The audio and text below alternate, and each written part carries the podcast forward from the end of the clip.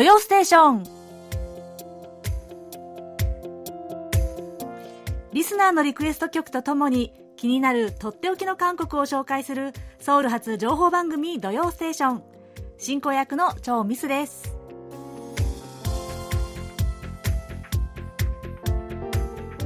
リスナーの皆さん、こんにちは。アニョンセヨ。9月ですね。皆さんいかがお過ごしですか？韓国の首都圏では8月半ばに再び拡散した新型コロナの対策で、この1週間より強化された防疫措置というのが取られています。夜9時以降、飲食店は全部閉まってるんですよ。私はもう1週間ほとんど家にいました。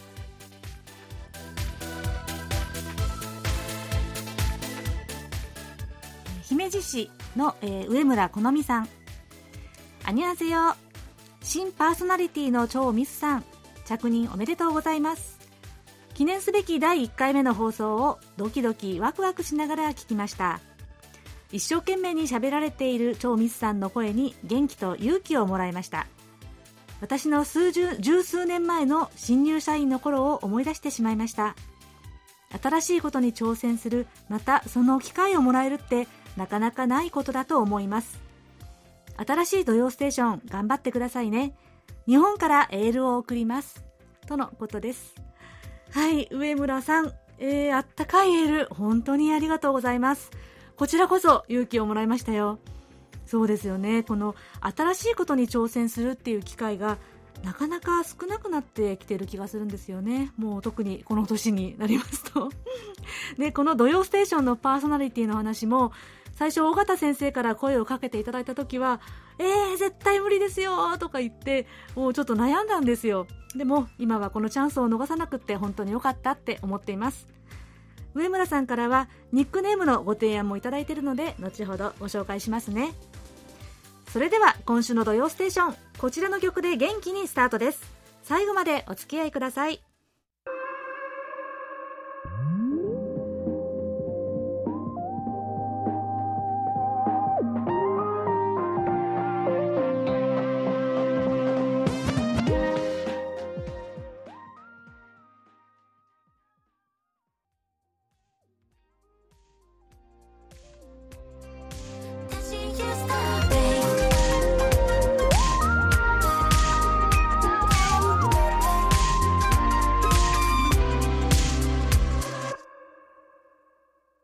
お送りした曲は岩手県の伊藤浩一郎さんからのリクエストで、今年7月にリリースされたゆきかさんのイエスタデイでした。伊藤さんからのメッセージです。先週の K-POPS インデックスに出演されたゆきかさんの歌、いろいろ聞いてとても気に入りました。中でもイエスタデイという歌を気に入ったのでリクエストします、とのことでした。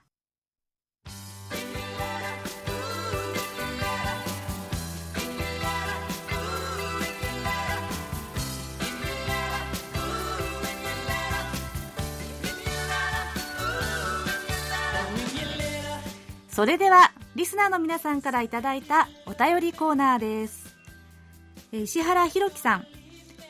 今日初めて KBS ワールドラジオを拝聴しました。チョーミスさんのボイスに癒されました。韓国語のイセッキやこの野郎ですが、可愛い我が子にもそうやって言うことを初めて知りました。勉強になりました。感謝합니다、というお便りです。石原さん、KBS ワールドラジオを初めて聞いてくださったんですね。癒しになれたら幸いです。はい、いい席やですね。これ、シチュエーションにもよると思うんですけれども、我が子には売り席とかね、寝席、私の子供というね言い方をしますね。で、いい席やとかいう時は大体怒ってるか喧嘩口調のことが多いかもしれませんね。そして、私へのご質問もたくさんいただいています。ありがとうございます。西東京市の中川博史さん、チョーミスさん、はじめまして。リスナーさんからたくさんの質問が届いていると思うので、私の方からまず一つだけ、好きな音楽のジャンルは何ですか、というお便りです。それから、続けて千葉県のラジオネームジェレミー木更木さん、はじめまして。お尋ねしたいことがありますが、趣味は何でしょうか？私はアマチュア無線とロシア語学習と電子ブロックと電脳サーキットと囲碁とテレビゲームとカラオケですとのご質問でした。はい、ありがとうございます。まず西東京市の、中川さん、私の好きな音楽ポップスですかね。最近韓国でも90年代ポップスが流行っているんですけれども、私もやっぱり80年代とか90年代のポップスが結構好きです。ただ韓国の音楽をですね、実はあんまり知らないんですよ、ね。土曜ステーションを通じていろんなジャンルの歌を学んでいるところです、はい、そしてジェレミー木更木さん、多趣味ですね、素晴らしい。私本当にこれといった趣味があんまりない人間なんですよ。まあ強いて言えば片付けです。はい、メーカーにも書いてるんですけども、家でも職場でも暇さえあれば片付けてます。私の数少ない趣味であって、また特技でもあります。岩手県の伊藤浩一郎さん、さてミスさんのニックネームを募集するにあたり、いろいろ聞きたいことがありまして、20個質問を考えましたという、お便りいただいてまして、本当に20個ありがたいということですが、誠に恐縮ですが時間の関係上10個に絞らせていただきました。はい、一問一答いきますね。好きな色は何ですか？はい、青です。もうかなり徹底して青です。今日も青い服着てます。好きな動物は何ですか？猫です。何をしている時が一番好きですか？これは一仕事を終えてコーヒーをゆっくり飲んでいる時ですかね。好きな食べ物は何ですか？お寿司です。好きな飲み物は何ですか？コーヒーとビールです。飼ってる猫の名前は何ですか？ホップって言います。もうすぐ1歳のになる女の子の猫ちゃんなんですけど、ホップ。ちなみに韓国でビール屋さん、ビール飲み屋さんのことをホップって言うんですはい、次、インドア派ですか？アウトドア派ですか？はい、完全にインドア派です。日本人で一番好きな芸能人は誰ですか？はい、私の永遠のスターはサザンオールスターズの桑田佳祐さんですって言うと、さっきの好きな音楽といい、もう年代感が分かりますよねはい、はい小さい頃やりたかったお仕事は何ですか？実は作家になりたかったんです、はい。日本育ちのミスさん、お風呂は湯船に入っていますか？残念ながらうちにはシャワーしかないんですよ。なので湯船が恋しい毎日です。というわけで伊藤さん、全部お答えできなくてすみません。何かご参考になったら嬉しいです。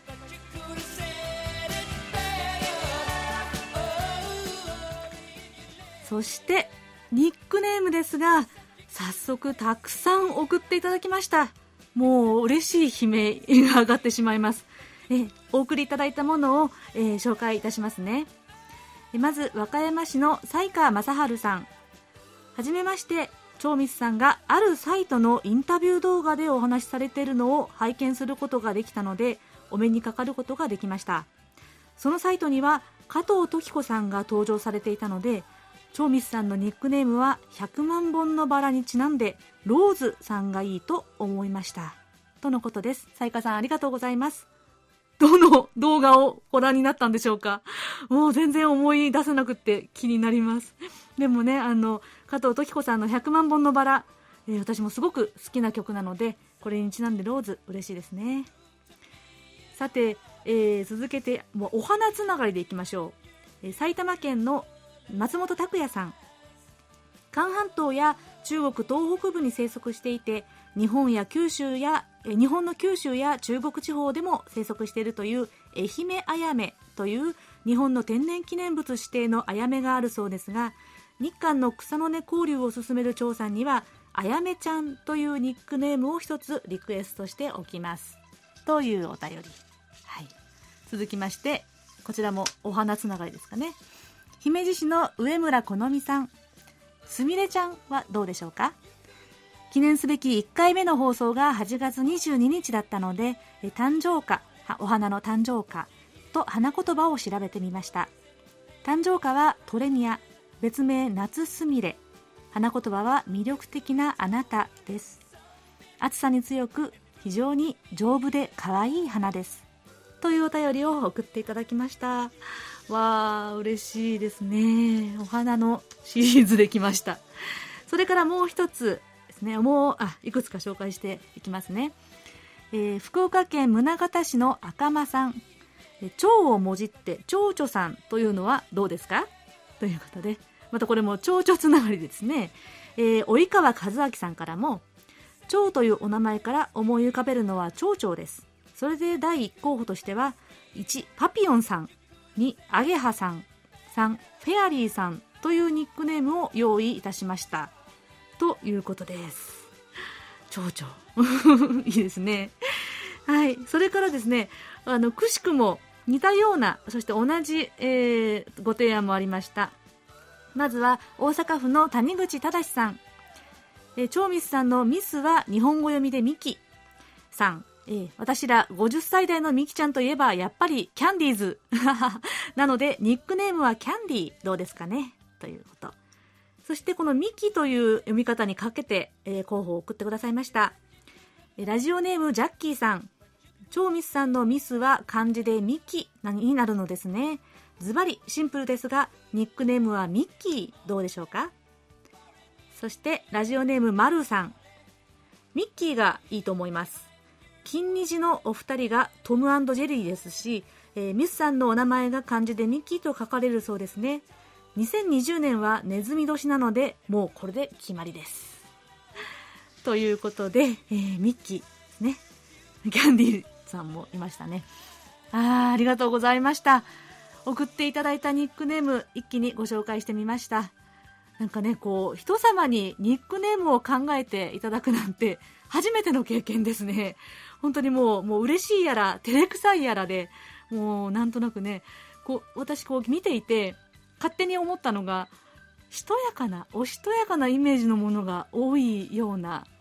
もしかしてそんなイメージを持っていただけてるのかなと思いつつ一人でニヤニヤしていましたが、そのイメージをいつまで保てるかな、自分でも疑問です。はい、でも皆さんのお手紙一つ一つ大切に読ませていただいています。ニックネームは引き続き9月26日まで募集いたします。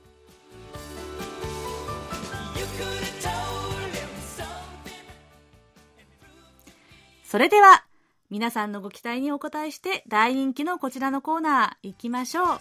空耳ハングル。今日は皆さん、いよいよリスナーからのご投稿の紹介となります。久々の空耳ミュージックです。はい、新潟県長岡市の藤沢健一さん。こんにちは。はじめまして。ミスさん、空耳ミュージックに参加させていただきます。今まで超四平さんの空耳ミュージックを投稿してきたので、今回も超四平さんの曲の中から、キダリヌンアップンです。45秒ぐらいからわしも15と聞こえてきます。わしも15といえば私が KBS を初めて聞いたのが15歳でした。懐かしいなとのことでした。わしも15、はい、どんな風に歌ってるんでしょうね。早速じゃあ聞いてみましょうか。わしも15、わしも15いかがでしょうか皆さん、聞こえましたか。いやー、さすが藤沢さんといえば超四ピルさん、超四ピルさんといえば藤沢さんって感じですね。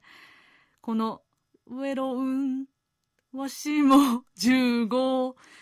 もしくはもしも15って言ってるようにも聞こえますね。はい、こちらの曲は1998年に超四ピルさんが発表した曲で、去っていった人を忘れられない辛さを歌ったキダリヌンアップン、待つ痛みという曲です。このわしも15の部分は、孤独感にかすめウェロウムルシモ15、孤独なこの胸に寂しさを植え付けてという歌詞の部分で、このウェロウムルシモ15、ムルシモ15という部分ですね。はい、もう一度聞いてみましょうか。わしも15、ウェロウン、わ年も15ですね。もうなんだかこの切ない曲に乗って、ああ、あの時はわしも15だったって言ってるように聞こえちゃいますよ。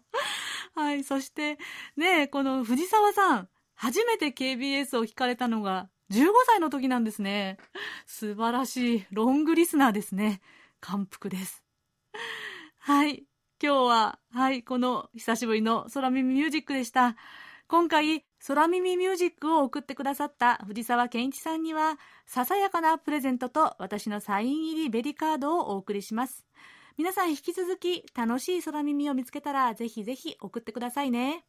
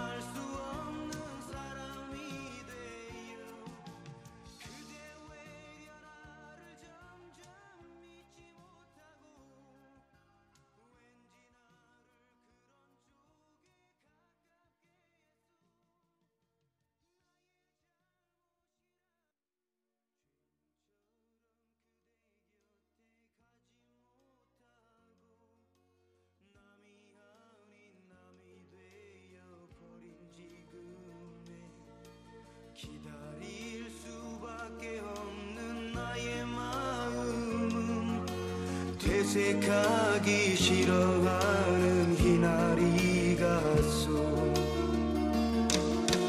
퇴색하기 실어가는 희나리 가소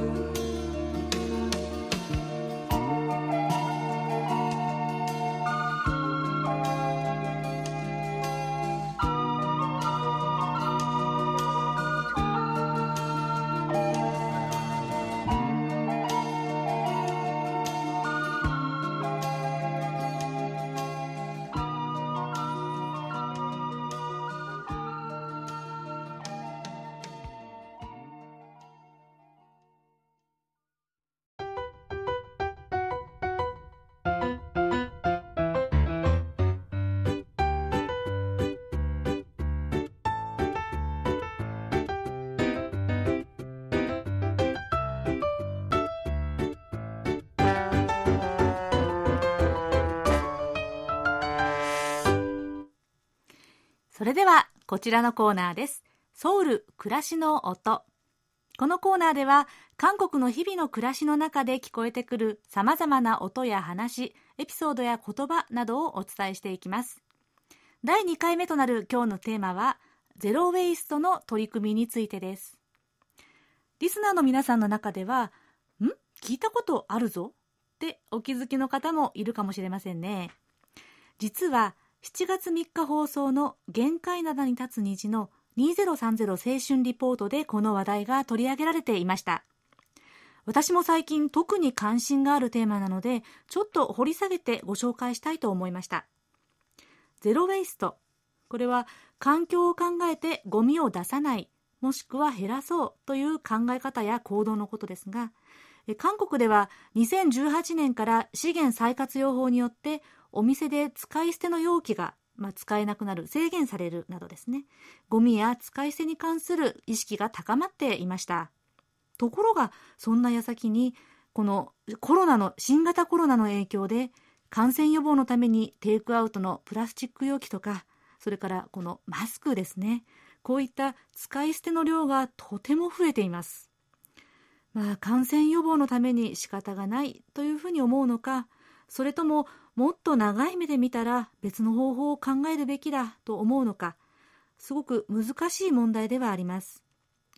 そんな時代だからこそ、ゼロウェイストという概念がますます注目されているのかもしれません。そこで、いくつか韓国での実践的な活動をご紹介します。まずはソウルにあるゼロウェイストの代表的なお店。一つ目は、ザ・ピッカーというお店です。こちらは2016年に始まった韓国最初のゼロウェイストショップなんですよ。ソンドング・ソンスドンにあるこの売り場には、ゴミを出さない、そして CO2 を最小化するというコンセプトで選ばれた商品が並んでいます。ここにはビニール袋や包装紙は一切ありません。で、お米とかお豆とかですね、果物など売ってるんですけれども、お客さんは自分で持ってきた容器とか袋に入れて持って帰ります。こういった同じようなゼロウェイストのお店として、マポグ・マンウォンドンにあるアルメン商店というお店があります。アルメンギというのは中身のことで、その名の通り中身だけを売っているので、容器や袋は持参してくださいというお店なんですね。で、ここではシャンプーとかローションといった液体も売ってるんですが、持参したボトルに入れて量り売りをしてもらいます。ここは商品の販売とともに牛乳パックやコーヒー豆のカスを回収してリサイクルもしてくれます。そして次に、ゼロウェイスト文化を広めるための雑誌スルというのがあります。スルは、英語で SSSSL というですね、長いローマ字なんですけれども、これはスモール、スロー、サステナブル、そしてソーシャルライフの頭文字だそうです。これをスルと読みますね。スルの編集長のミンジさんは6年前にゼロウェイストについて知り、これを日常で実践したいと思ったけれど、当時韓国ではなかなかそのような環境がなかったので、もっとゼロウェイストを知らせなければという思いからマガジンを発行したと語っています。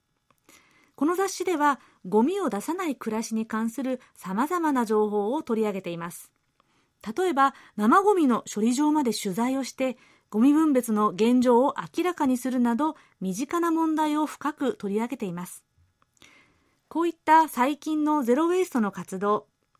私が思ったのは、これそれぞれのスタイルがとってもおしゃれっていうことなんですね。この売り場であるお店も、それからマガジンも、こう見るとですね、すごくセンスにあふれてるんです。何しろ今は SNS 時代なので、インスタ映え、これもね、すごく重要な要素なんですよね。なので、こう素敵なゼロウェイストショップをインスタで見て、たまたま、こんなのがあるんだって知る人も多いようですよ。もう一つお伝えしたいのは、こういった関心、もちろん韓国だけの動きではないですよね。世界的な流れの中で、特に日中韓という東アジアで活発に交流して情報交換されています。ゼロウェイスト活動に取り組む韓国の若者の中では、日本の都市で行われていたファーマーズマーケットに参加してヒントを得たという人も結構いるんですよ。最後に私の取り組み、私はですね、カバンの中にいつも小さい、袋をこういくつか持参しておいて、スーパーではなるべくバラ売りの野菜を買うようにしています。で、それからシャンプーはこうボトルじゃなくって固形の石鹸を使ってるんですよ。一つ一つ大したことじゃないんですけどね。でもこう難しく無理って考えないで、自分にできることから楽しくやってみるっていうのも一つの活動だと思ってます。ソウル暮らしの音。今日は韓国のゼロウェイストの取り組みについてご紹介しました。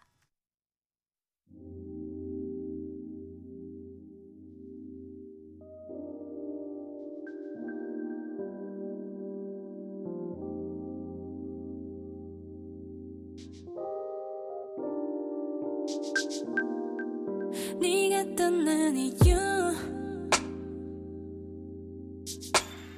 다 알고 있었지 않나 저만 믿지 못하고 널 보낸 후 붙들지 못할 내 맘에 새까만 비를 쏟아내 So 모든 순간들이 너무 깊게 파고들어 쉽게 지울 수 없고 난 오늘도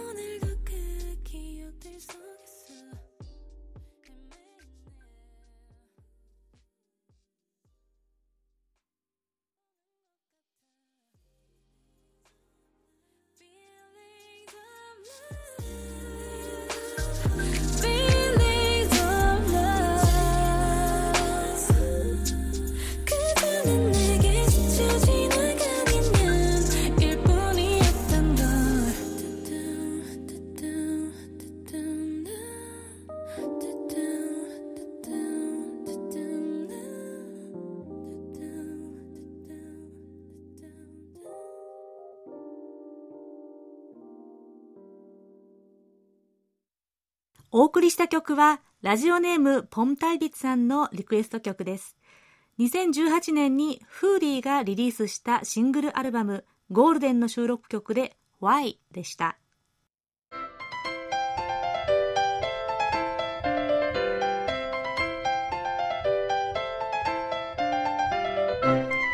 とっておき韓国ノート、今さら聞けない韓国入門。ソウル滞在17年目の韓国社会ウォッチャー、本育大学経営学部助教授の尾形義弘さんが、韓国社会のどんな疑問にもお答えします。尾形先生、よろしくお願いします。よろしくお願いします、はい、尾形先生、はい、ですね、一つはい、ご質問の前にこんなメッセージが届いてるんですけど、はいはいはい、何でしょう。はい、ご紹介します。東京都の広岡敦さん、超ミスさんと尾形先生が古くからの友人だったとは驚きました。そこでお願いがあるのですが、番組の中で尾形先生をいじりまくってください。尾形先生は真面目な方なのですが、いじればとっても面白くなる可能性を秘めていますマロンさんがかなり引き出してくれました。ぜひ超ミスさんのパワーでポテンシャルを最大に引き出して尾形先生を開花させてくださいとのお便りをいただいてますけれども、はいどんな風にいじればいいんですかね。そうですね、まあね、もう開花してますはい、満開ですあとは散るばかりですまあ、成果がソロ君のモノマネということですね。あれはかなり皆さんに好評だったのでいつか、ね、空耳ミュージック、空耳ハングルに、はい、お呼びしたいと思います。はい入っていただけたので、はい、よろしくお願いします、はい、ということで、では、はい、質問の方にね、入ろうと思います。及川和明さんからのご質問です。尾形先生、こんにちは。こちら日本では朝夕吹く風に秋の気配を感じるようになりました。質問があります。安倍首相の辞任に対する韓国の国民の皆さんの反応についてです。ご存知のように安倍首相は歴代最長の在任期間を記録していますが、この間は韓国関係に山あり谷ありでした。韓国ではあまりいいイメージが持たれていないということは察しできますが、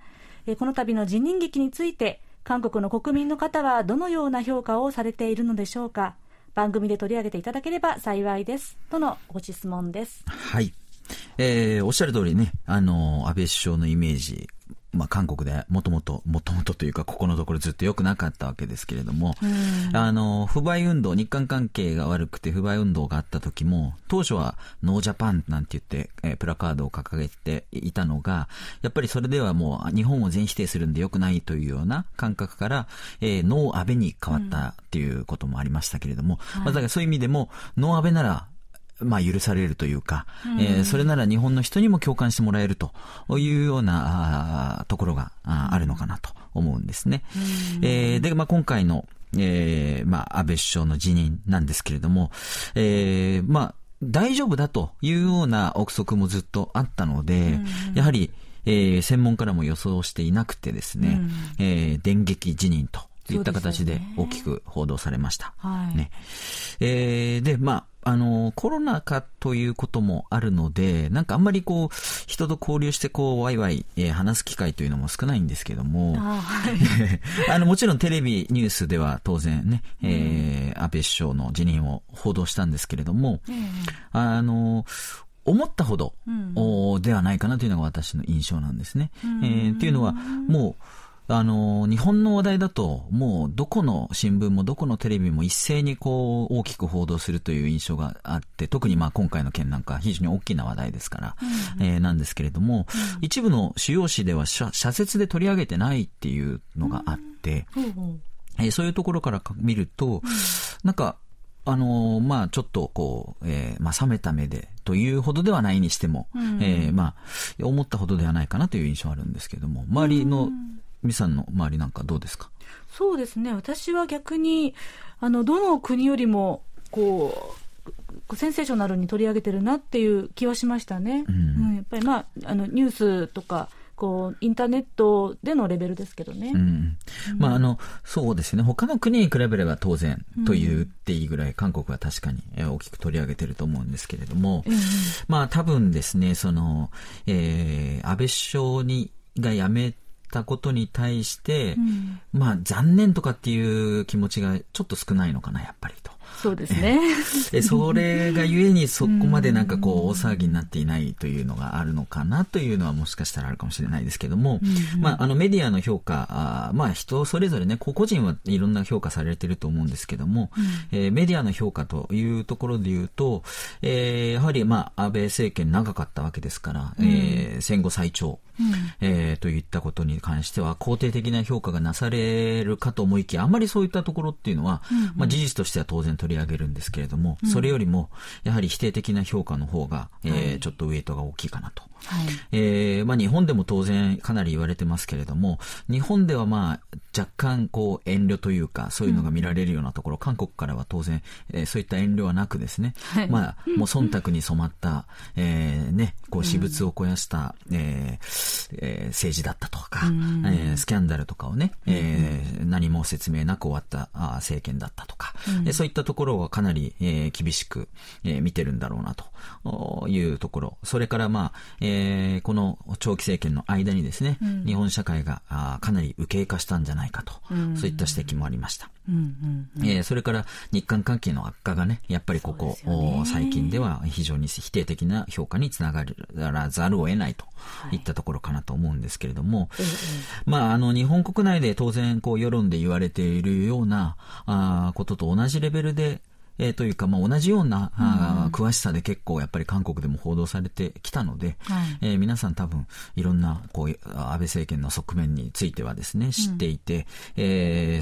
まあ、それに基づいたこう否定的な評価があるのかなと思うんですね。で特に右傾化の指摘っていう意味で言うと、まあいろいろこうネタというかがあってですねやっぱり安保法制の強行だったりとか、はい9条改憲、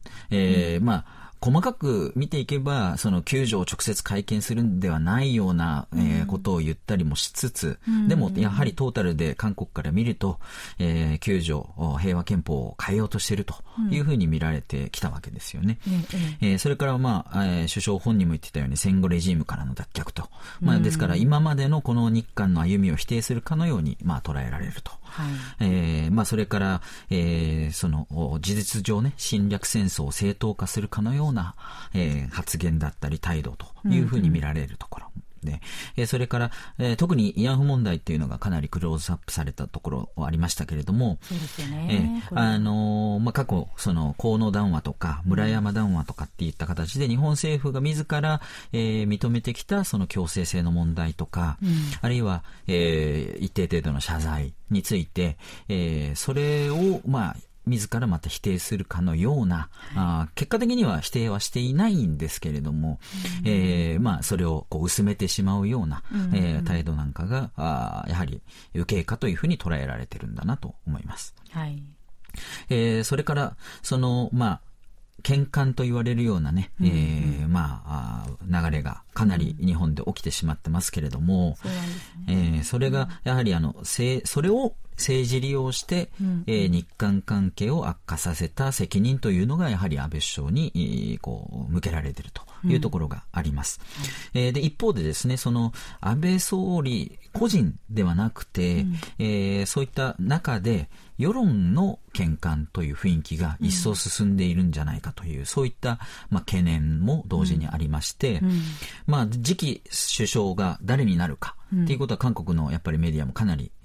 なんていうんですかね、注目しているところだと思うんですけれども、うんうんその中で首相が変わったところで大きく変わるわけじゃないんということをですね、皆さん多分、感じてるんじゃないかなと、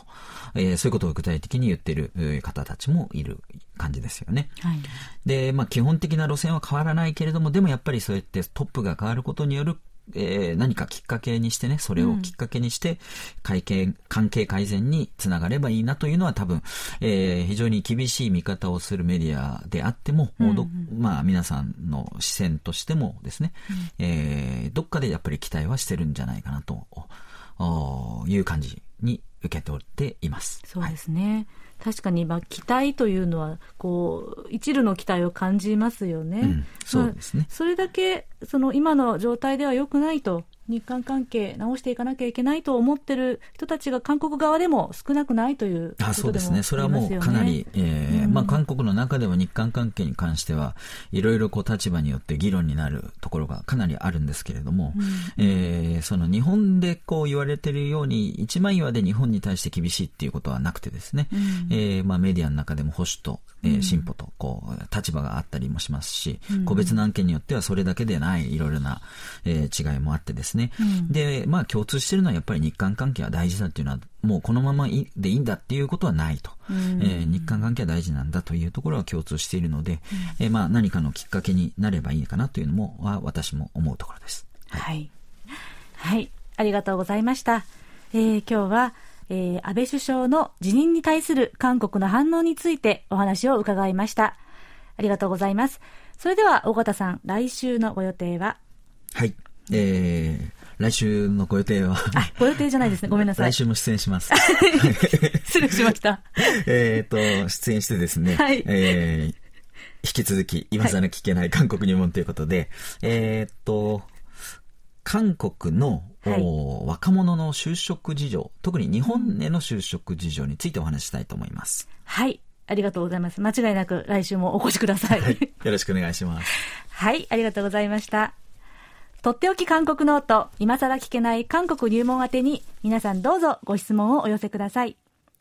質問が採用された方には尾形さんのサイン入りベリカードとささやかな記念品をお送りします。今週はご質問を送ってくださいました及川和明さんにお送りいたします。さて、9月に入りましたので今月のカレンダーを紹介します。9月3日は放送の日です。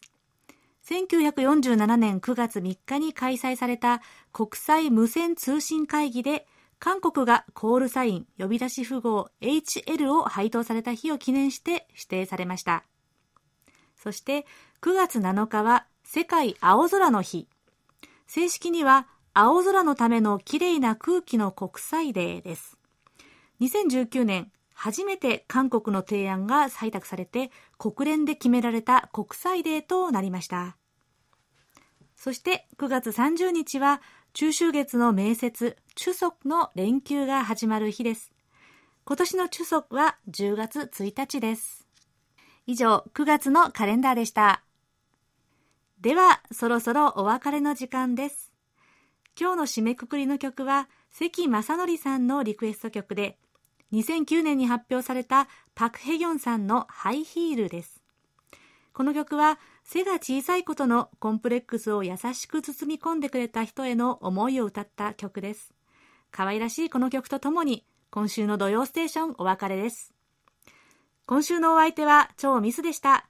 それではまた来週もお会いしましょう。アニョイゲセヨ。